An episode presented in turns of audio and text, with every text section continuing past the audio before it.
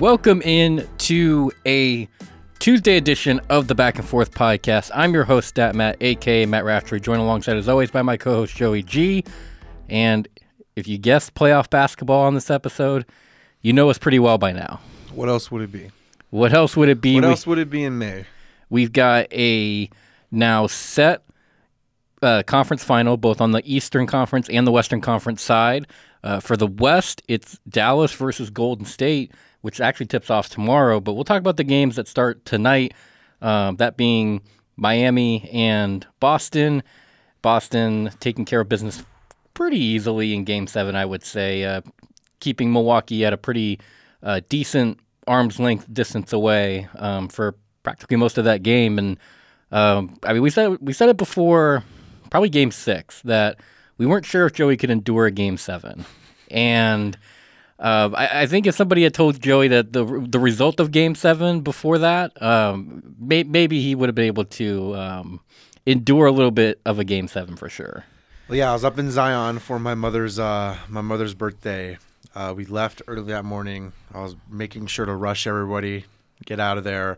Um, I made it just in time. About halfway through the first quarter, I got there, and that first quarter was pretty rough for Boston. And that's when you know Joey was pacing the house, and uh, I was looking like I was going to be checking in to St. Rose uh, later that day. For those who don't know, it's a hospital near my house.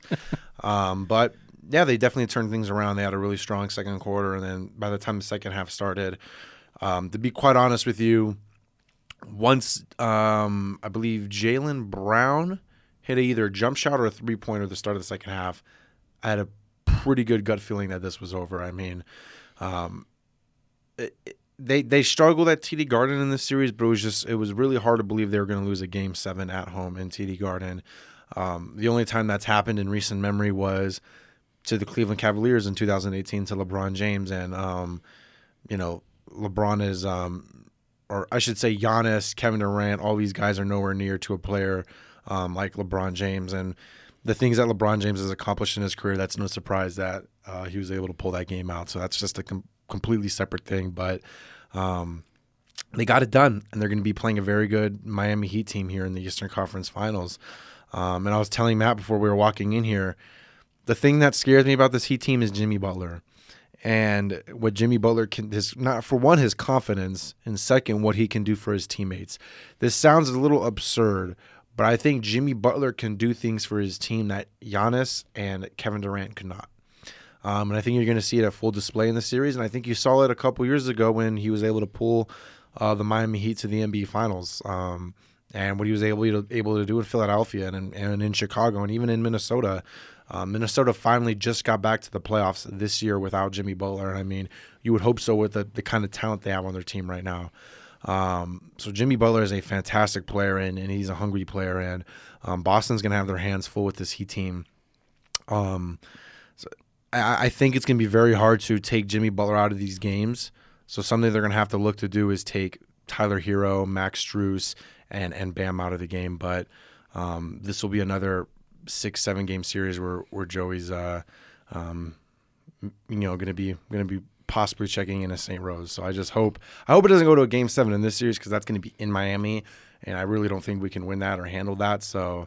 Um, we'll, we'll see how things shape out in this series, but very, very happy they got the job done against the defending champs. Um, I think if Boston makes it to the finals, they've no question have had the toughest road um, than any team this year, and I think than any team in recent memory. You got to play Brooklyn, who's probably the best seventh seed of all time, um, the title favorites going into this season. Then you got to play Milwaukee, the defending champions, and then you have to play Miami, the one seed. Uh, that is no question the toughest road, at least in this year's playoffs. Um, I definitely think that'd be the toughest road in at least the last five years. Yeah, um, I was asked about this yesterday uh, with with uh, who I thought would win this series, and I my immediate, gut reaction was Celtics in six because I think it, it, kind of plays off what you had said, where Boston of the two teams have had has had the tougher road traveled. I mean, you, you look at the first round, Boston draws the Nets, who by many accounts, a lot of people had picked to be the NBA champion this year, with Kevin Durant, Um, and then you have to you, you deal with you know Kevin Durant and then Kyrie's in the series, and um, it's a very inflated seven seven seed. I want to say uh, kind of an underrated seven seed given the talent that was on the roster. Um, definitely didn't look like a your typical seven seed, especially with Kevin Durant and Kyrie Irving. Um, so you had so they got through that in four, and meanwhile on the other side you got Miami who played Atlanta who dealt with them in five. I don't think Atlanta's necessarily all that great, and I say that because if you can take away Trae Young, you basically have made them one dimensional. Um, taking away Trae Young is the biggest obstacle when you're playing Atlanta. And a defensive team like Miami that played right into their hands, especially having a guard, a defensive guard like Jimmy Butler, um, Kyle Lowry, uh, and the fact that Trae Young is a guard. I think if Trae Young was a big, it'd be a little tougher to stop him. But the fact that he's a guard makes it a little bit easier to contain and slow down. And and so you look at then the the next round, you play the, the you know the Celtics play the defending champions and Giannis, which I mean, you you want to talk about kind of a flashback to some old school basketball, especially with Giannis. There there were some plays where, it, you know, whether you want to say it's intentional or not, it by the naked eye it kind of looked intentional uh, with Giannis going maybe going after Tatum a little bit, maybe going after Brown. Um, Smart thing where he, Smart's trying to help him up, and he Giannis is like trying to kick his face. Or, yeah, yeah. Um, and so you have a, a tough, gritty series there, and then you look on the other side, and Miami plays Philadelphia, which isn't necessarily a terrible team, but you have to remember Miami kind of caught a pretty big break with Philadelphia. They didn't have to face Joel Embiid the first two games, and then in Game Six, Joel Embiid goes back down again with a face injury. He misses about half of Game Six, so really, you don't have to worry about Joel Embiid for two and a half games, and it kind of softened up their run, I think, to the Eastern Conference Final. In this situation, I always take the team that has faced more adversity, that's gone through a little bit of a tougher path, and I think that that that team's Boston. And I get both of these teams are pretty deep, but I like the scoring options better for Boston than I do for Miami. Now, Jimmy Butler's been scoring a lot in the playoffs, but I feel like if Jimmy Butler doesn't have it going, and now especially with Kyle Lowry being out for this game one, I I really struggle to find who do they go to next then if Jimmy Butler doesn't have it going. Whereas like with Boston, if Jayson Tatum doesn't have it going, well then maybe Jaylen Brown has it going, or maybe in Game Seven's instance Grant Williams has it going. I mean that guy had probably a career high from three. Yeah, I think that's the main reason Boston beat um, Milwaukee is the only player that was really stepping up for the Bucks was Giannis. They weren't getting consistent games from Jrue Holiday, Brook Lopez, and further down the line, the Celtics had in that entire series. The Celtics had a great game from Jaylen Brown. They had a great game from Tatum. They had great games from Horford, Smart, Grant Williams. So Boston had five guys that really, um, and even Payne Pritchard in Game Seven was able to have a solid game for them. So Boston had five, six guys that were able to go out there and put up double digits and take the load off of uh, Brown, Tatum, whoever it may have been that night. And for Milwaukee, no one was really doing that besides Giannis. So that's gonna be the big thing here in in this series. If if if the Celtics somehow are able to take Jimmy Butler out of the game, because that's what they've been doing so far. They took KD out of that net series. Nobody else was really just able to step up and get into a rhythm besides Kyrie Irving in Game One. Other than that, everyone else was non-existent. Um, same thing. Giannis, the the Celtics put a lot of defensive pressure on Giannis, and although he had crazy stats, he also shot the lowest he shot all season in this series, and he's also had the most turnovers and offensive fouls than he's had um, throughout the year or throughout in the playoffs as well. Um, so if they're able to do the same thing with Jimmy Butler, and they're going to put pressure on Tyler Herro, Max Strus, and um, um, Kyle Lowry to win the series, then Boston can win the series if they do that same thing. Because that was one of the biggest problems is that they they knew Bruce Brown on the Nets was not going to be able to win the series, and they were right. Bruce Brown had a couple good games, but Bruce Brown was not going to beat the Boston Celtics, and they knew that Jrue Holiday and um, Brook Lopez were not going to, and Grayson Allen were not going to beat the Boston Celtics. So they they do the same thing here, and they put that pressure, especially in the Eastern Finals, on guys like Tyler Herro, Strus, and you know Bam. Um, I feel like the result will be the same thing, and it'll be more likely, like Matt said, Celtics in six, but um, Miami, I think, is going to be the toughest team they face. Like mentally, I think they're the, they're the, the toughest of the teams they've they faced so far. They're the one seed for the reason. Yeah, it'll be definitely, I think, a, a good, entertaining series nonetheless.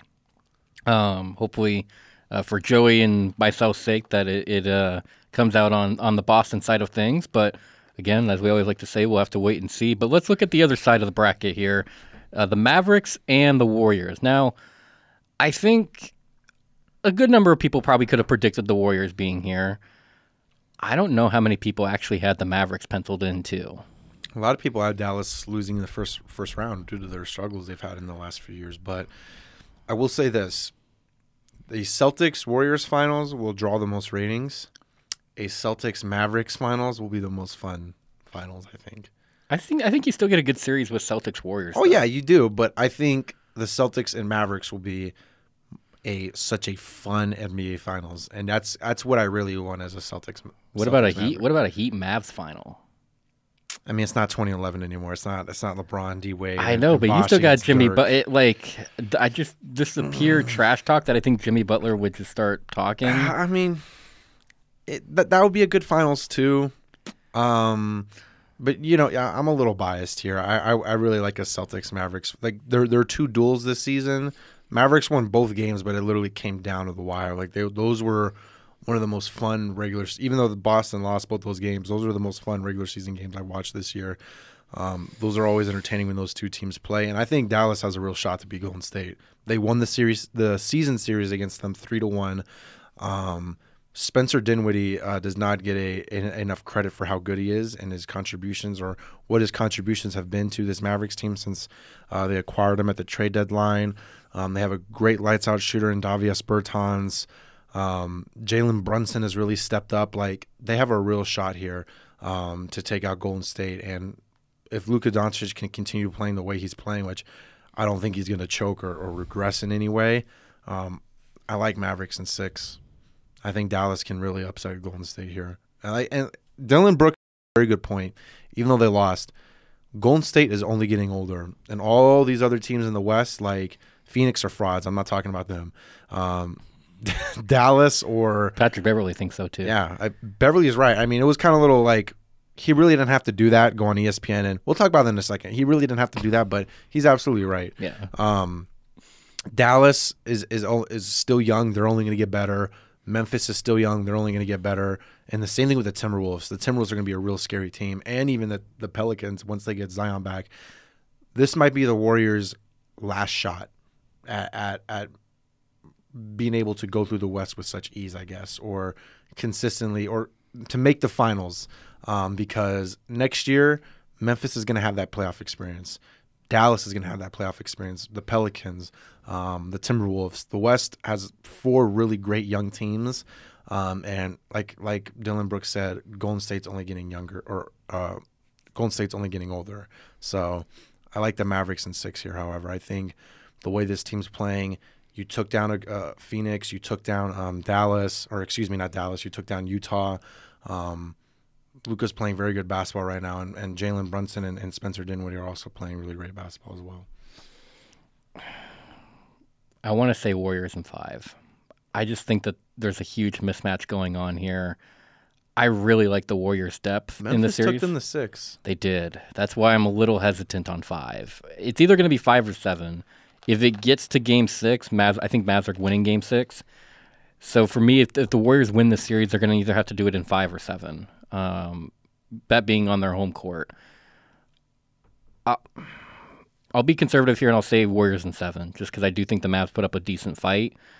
I can't see them going to Dallas in a game six situation to close out maybe it could happen, maybe it won't, but I lean towards Dallas winning a game six to push it to seven, and then I think the Warriors ultimately do win game seven. It's not that I don't think the Mavs can pull it off. I think they definitely can, but I think you have Jalen Brunson and Luka, and the Warriors can counter that with Steph and Klay, along with Klay's Jordan. coming off an injury though. He had a very good game six, but if you put some real Klay's not a a a great ball handler and attack to basket kind of guy. He's a catch and shoot player. If you take that away from him, which Dallas is very famous like I mean, this is a while ago, but you look back to the finals with LeBron James, how they're able to take hold LeBron James to an eight point game. Like the, the Mavericks have a great history of taking out really good players, and even look to the Sun series with Devin Booker and Chris Paul. Um, you take away his, his ability to catch and shoot, then it comes down to Curry and Draymond. And, And- and Draymond's Jordan. not a scorer, Andrew Wiggins isn't a scorer either. Jordan Poole though, he's been a nice addition Jordan to Poole the has team. been great. So I mean that that's the thing. It's like you probably take away Klay or Steph. I don't think you could take away necessarily both because inevitably one's going to have a pretty good look. Um, my guess is they try and limit Steph, and then they just say, "Well, Klay's coming off of an injury, and if he beats us, so be it." Um, but if Klay gets hot, and then you've got Jordan Poole, um, you've got guys like Andrew Wiggins, who might not be a great scorer, but he might they might find Andrew Wiggins in the right spots. Same thing with Draymond um, to be enough of a factor. I, I think the depth for the Warriors will outlast Dallas, but this is going to be an inter- entertaining series. Like I, I, looking at this conference finals as a whole, both the Western Conference and the Eastern Conference.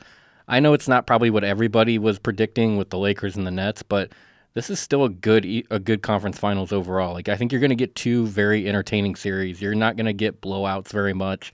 Um, each of these games should be relatively close, and um, you know, at the end of the day, I think if you know if you're an NBA fan, regardless of the team, you should be rooting for good basketball. Like that that's what you really should be rooting for.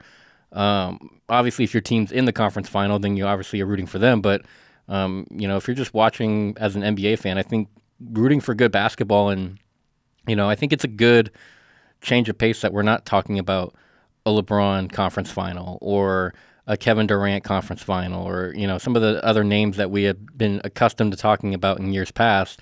Now they're all kind of sitting at home and we have some some new faces in the conference final, like Dallas, for instance. Dallas used to be the team that got knocked out at the latest in the second round. Like you, they usually would never make it out of the second round. Sometimes they get knocked out in the first. Yeah. Um, Golden State, it's been a while since they've been here, so that's kind of like a rejuvenation for them. Miami, I mean, people want to bag on Miami because they th- they think, oh, their last finals appearance was in the bubble. It's kind of like an asterisk by it. Um, so they're playing for a lot. And then, I, I want to bring up something about the bubble. yeah, Do you think that the 2021 season was more fraudulent than the bubble? Because you look at the bubble, 20. What was the bubble uh, Eastern Finals matchup? was the Celtics and Heat, wasn't it? Right, and then you have the shortened off season, um, and then Boston and, and and Miami both get tossed in the first round last year. You go to this year, the defending champions um, are out in the second round, and the team that made the finals, their opponents, is out in the second round. So, do you think that the 2020? I mean, it's kind of ridiculous to keep going and like every every season you can put an asterisk on, but do you think that 2021 was more? You can maybe it's more reasonable to put that asterisk on that season versus the bubble. I'd probably still put it on the bubble given the circumstance. I mean, the bubble, they're literally playing in a conference room of a hotel. like, uh, they made a conference room a full on basketball court that they're playing nationally televised games on. At least in the 2021 season, you had the benefit of travel. Um, you know, where you had to play, you, you got to play on your home court, you got to experience travel a little bit. Um, albeit, yes, fan capacity was still a little bit limited for much of the 21 season, but you still had that kind of feel of having to go to a, a new city to play basketball. Whether, you know, instead of just in the 2020 bubble, you just go downstairs to the conference room and start playing. Like, um, A, AU tournament style. it, it pretty much that's exactly kind of what it, it looked like and so I, I would say that i'd give the asterisk still to the 2020 season just given the unique scenario because it just is something like you would never under normal circumstances you would never think of doing yeah. um, but given where they were i mean that they obviously had to get the season in somehow and um, with everybody stuck at home i guess it was their best alternative to uh, what they you know to get the games in that they needed to for you know TV money and all that. But I mean, these conference finals, like I, I, I would be shocked if either one ends short of six games. Like I think you could pencil in at least six games on both sides, maybe even a game seven. I think there'll be a game seven with Dallas and Golden State. I think that Dallas Dallas wins that. I I would know it'll be. be on the road, but I, I'm gonna be real. Chase Center is not Oracle. Oracle was a tough arena to play in. Chase Center is not that arena. I mean, I kn- Oak, uh, we we bash Oakland a lot on this because of the whole Raiders thing, but the the Oakland I know they've always been the Golden State Warriors, but the Oakland Warriors um, really brought the energy on those home games and watching a lot of Warrior games at the Chase Center this year, I can't say the same. I say it's because it's in San Francisco now, and I see a more.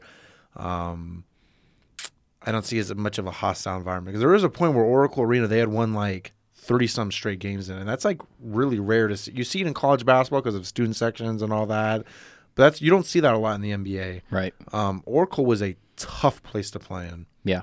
Um, and I don't think Chase Center is that is that same brings that same energy. I mean, and we saw this Mavericks team go into Phoenix in a game seven and hand the the Suns a forty piecer. Yeah.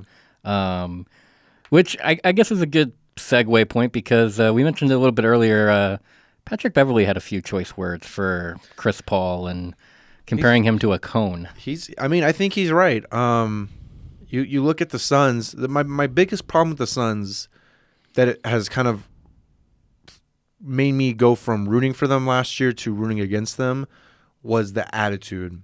They um throughout the majority of the season had act like they had won something.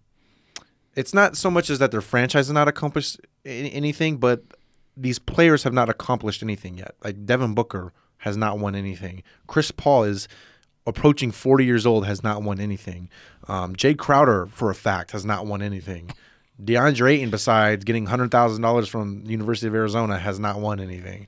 Um, so it, it was just this this very uh, this cocky attitude I think that caught up with them. You had Cameron Payne hopping on like Lakers um, Laker fan live streams and, and talking crap to the Lakers, like which which normally I would probably think is funny, but was just kind of unnecessary. Like, why is a NBA player that's making eleven million dollars a year hopping on like, why do you have the time to do that? Why are you hopping on a live stream in the middle of a season, um, talking crap to like? Why is that necessary? Like, I don't think any other player in the league would do that. Um, and out of all people, why is Cameron Payne doing that? Like, you got one minute in a game seven. You played one minute in a game seven uh, of the NBA playoffs. So it's not like you're a, a, a crucial player on this team. It's not like you're Devin Booker or even a Drake, a Jae Crowder on the team. You are the 11th guy in the rotation. So, um, and I think that attitude caught up with them, and and, and then Booker, um, the whole series going at it with Luka, um, ripping the ball from him, and uh, um, and and, and Luka, you know, like like the memes definitely took that personally, and um, won back to back games there, and won the series four three. So I think, although although what Patrick Beverley did was a little unnecessary, I think I don't know why he felt the need to go on ESPN and say all that, um, but he definitely was right. I don't think um, anyone in the league was really terrified of the Suns, especially after the first round.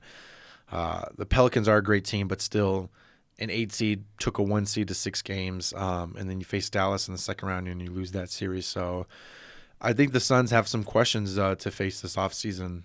Uh, you have Chris Paul still on contract.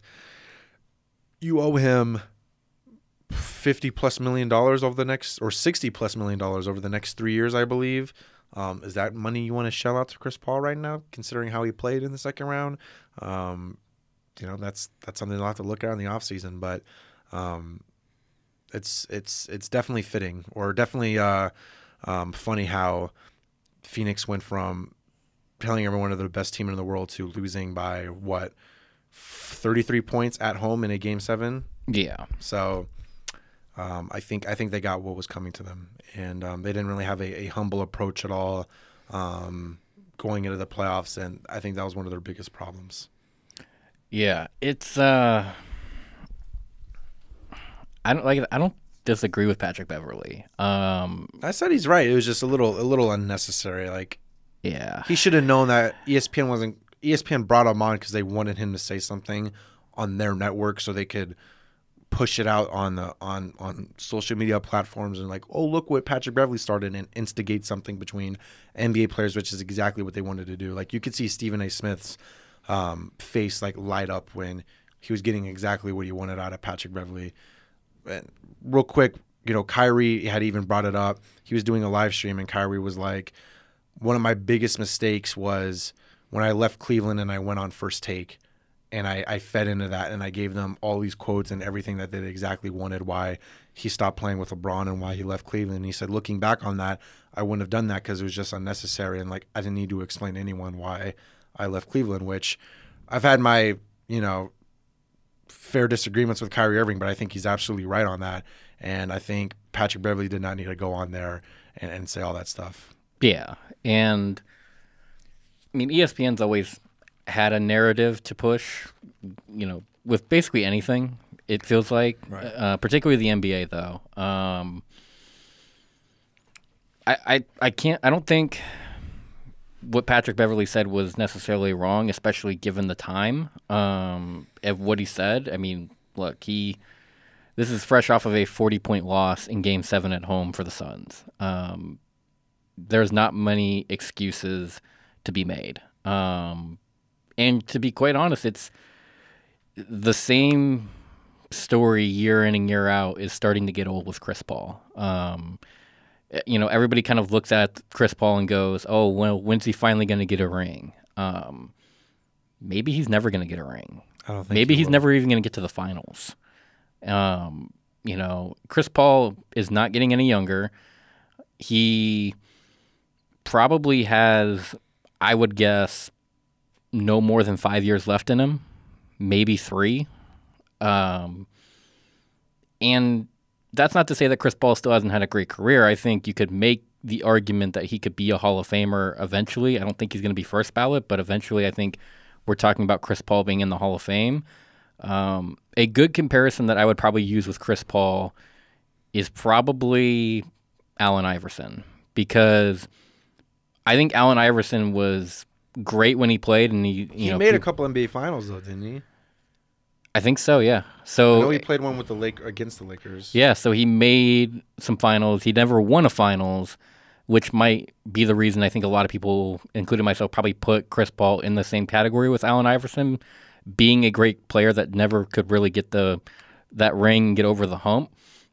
Um, but I mean, at some point in time, I do think Chris Paul kind of has to start facing the music that maybe something's not working because this is now two years that you've had a pretty healthy Suns team, um, especially in the playoffs, and you haven't been able to get the job done. Granted, they went to the finals last year, which is a great accomplishment, but you still didn't get the job done at the end of the day Blew to a lead. in a, in a results driven business. Like at the end of the day, you can make the finals, you can win all these games, but if you're not producing big results at the end of the year, I mean, there's not really much hiding from that. Yeah, and um, funny enough, before we wrap up, of course, uh, I'm already seeing Chris Paul to the Lakers and a Russell Westbrook swap, and I'm like, But it's not going to again, it's not going to get Chris Paul any closer to a ring. and it's not going to help the Lakers at all um, get any closer. And I think again, what Laker fans really need to understand is that your team is absolutely screwed. You have no future draft picks. You have a a man made out of glass. Your only bright spot uh, is LeBron James, and That's why we he can only take you so far, especially at the age he's at now. Well, that's why we said two or three weeks ago. It sounds crazy, but the best option for the Lakers is you hang on to LeBron and you blow up the rest of everything around him. Yeah. You try and bring in some nice role players. Uh, you try and get some of your draft capital back that you gave away for Anthony Davis. Um, you can, even still, you can probably get a decent haul for Anthony Davis at its, at his, at his current state. You can. The biggest one, and I think the hardest piece to move if you're the Lakers, is going to be Westbrook because of the contract. The Hornets one like one one trade I think that would work for um the uh the Lakers with Russell Westbrook is the Hornets really wanted him for for whatever reason. I don't know why, but the Hornets want him. I would trade Westbrook for to the Hornets, and you get Gordon Hayward, you get um Kelly Oubre, and you get I believe Bouknight, um the guard they just drafted. Because the way you got to look at it is, and maybe throw in like a, a, a second round pick or something to maybe balance it out. But the way you got to look at it is, the Hornets get a, a better contract in a sense because Westbrook only has one year left. Gordon Hayward has two years and a player option, I believe. And then on top of that, the Lakers start getting a future. You get a a, a good player in Kelly Oubre, and you get a good young guard in um in Bouknight.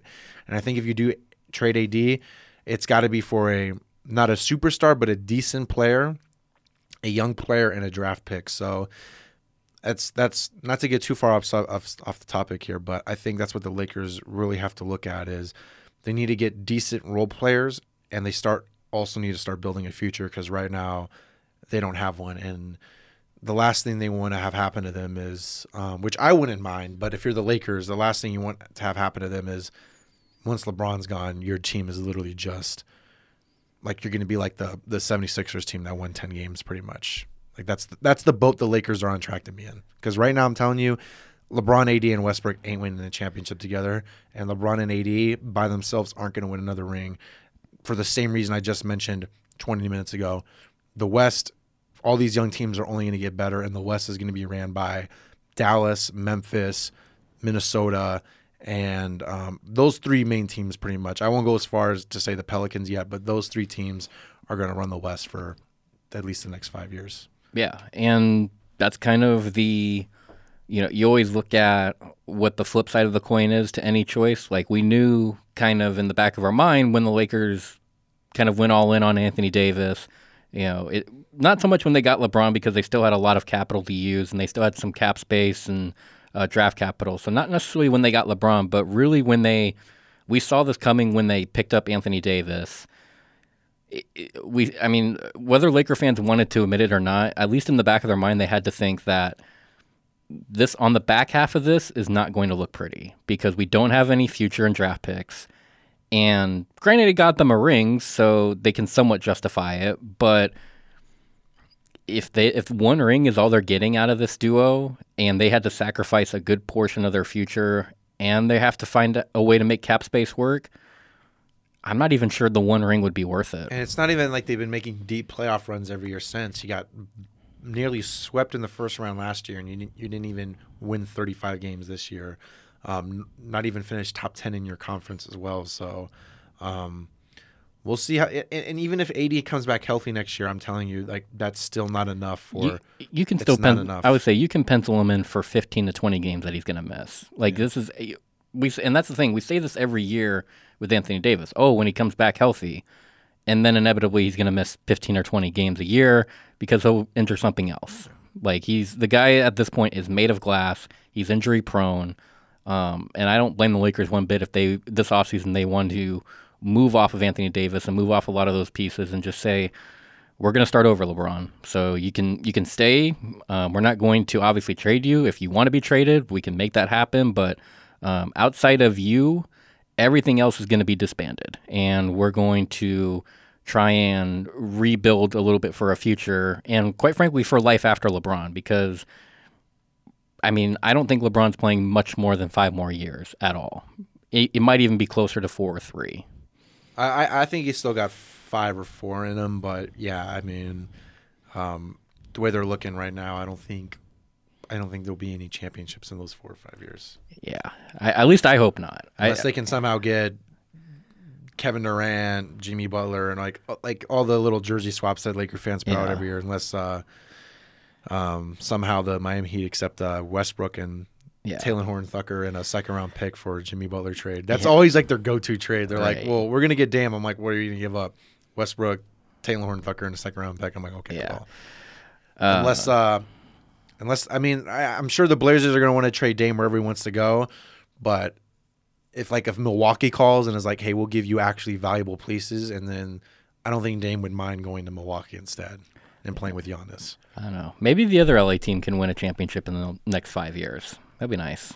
They're they're more on I they're more on a, a, a they have a better chance to do it. Like, but like I said, I'm I'm sticking true to um, Memphis, Dallas, and and uh, uh, Minnesota running the West for a while. It's going to be fun to see. It's going to be fun to watch these playoffs this year. Um, we'll be back with more episodes of the Back and Forth podcast later on in the week. Uh, to follow the show on social media, Twitter is at Back Forth Pod, Instagram is at Back Forth Podcast, and of course, you can find the Back and Forth podcast wherever you get your audio podcasts, that being Apple Podcasts, Spotify, Google, plenty more. Again, we will talk to you guys later on in the week. Enjoy the start of the conference finals for the NBA, and we'll have plenty to break down for you on the next episode of the Back and Forth Podcast.